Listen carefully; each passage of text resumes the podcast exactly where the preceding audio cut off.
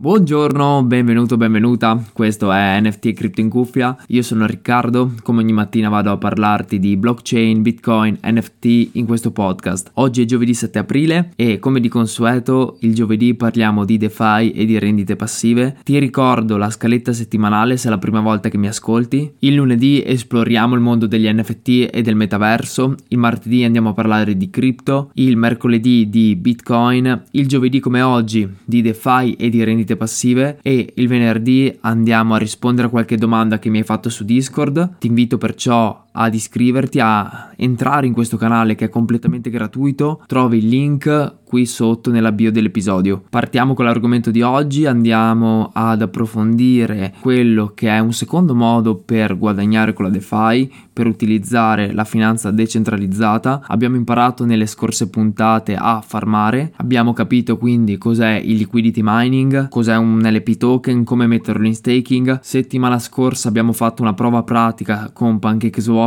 oggi introdurremo due termini nuovi che sono il lending e il borrowing e nelle prossime puntate andremo a vedere insieme diverse piattaforme come Aave, Compound, Tectonica, piattaforme DeFi che ti permettono anche di fornire liquidità e di prendere in prestito delle cripto. Queste applicazioni, che possiamo definirle come money market, hanno due attori principali che sono il lender da una parte, cioè chi fornisce liquidità per ottenere una rendita. La rendita in questo caso arriva sì dal liquidity mining, come nel caso appunto del farmare, il metodo di guadagno che abbiamo visto nelle scorse settimane, ma anche dagli interessi della seconda figura del money market, cioè il borrower, colui che prende in prestito delle cripto. Il money market è come se fosse un'applicazione che fa da banca e che gestisce la liquidità interna, deve assicurarsi che ci sia sempre della liquidità da fornire a chi vuole prendere in prestito e che si mantenga la liquidità iniziale che le persone, i lender, hanno depositato all'interno della piattaforma. Oltre a questo deve calcolare anche il tasso di interesse, che sarà dinamico, appunto gestito da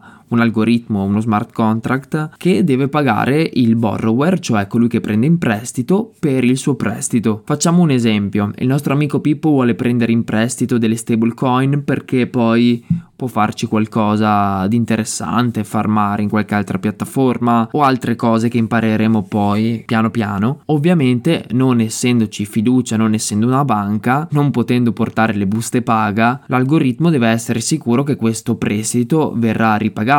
Perciò si prende questa sicurezza tramite un collaterale. Quindi se Pippo vuole prendere in prestito delle stablecoin, per forza di cose deve dare una garanzia che è un collaterale. Che cosa significa? Significa che se per esempio volesse prendere a prestito 7500 USDT, quindi una stablecoin, dovrebbe dare come collaterale almeno 100 LUNA, che attualmente hanno circa un valore di 10.000 USDT. In questo modo la piattaforma si garantisce un minimo di sicurezza, anzi la massima sicurezza, che quel prestito in ogni caso verrà assolto. Infatti, anche se il prezzo di Luna dovesse scendere di molto, prima che questo accada la piattaforma di money market liquiderà Pippo, povero Pippo. Quindi è fondamentale per Pippo cercare di non essere liquidato, perché è la cosa peggiore, anche perché si paga una penale. Riepiloghiamo quindi il circolo completo. Io, Riccardo, fornisco liquidità a un money market, deposito, perché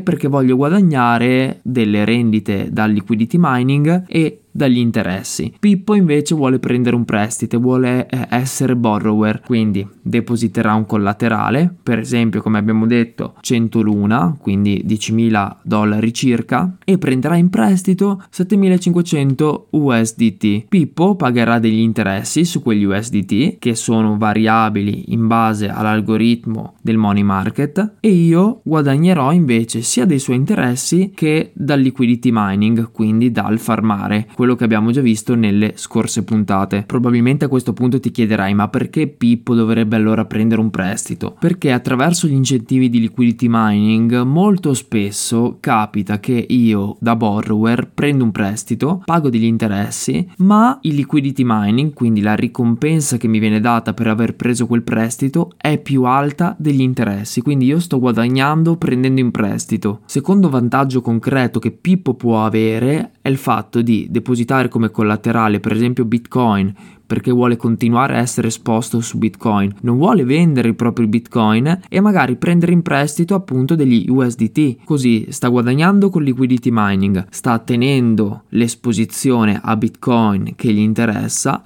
e in più ha i $7.500 da poter usare su altre piattaforme DeFi, avendo una rendita anche su quegli USDT. Da questo momento in poi sappiamo due modalità fondamentali per usare la DeFi e possiamo andare ad esplorare tutte le piattaforme. Se hai qualche domanda più specifica ci vediamo su Discord e ci sentiamo lì. Ti invito anche, se hai bisogno di una consulenza, a visitare il sito cryptocose.it, che da ieri è ufficialmente online, e a mettere una bella recensione a questo podcast se ti è piaciuta la puntata. Da Riccardo, buon giovedì, NFT e cripto in cuffia, ciao!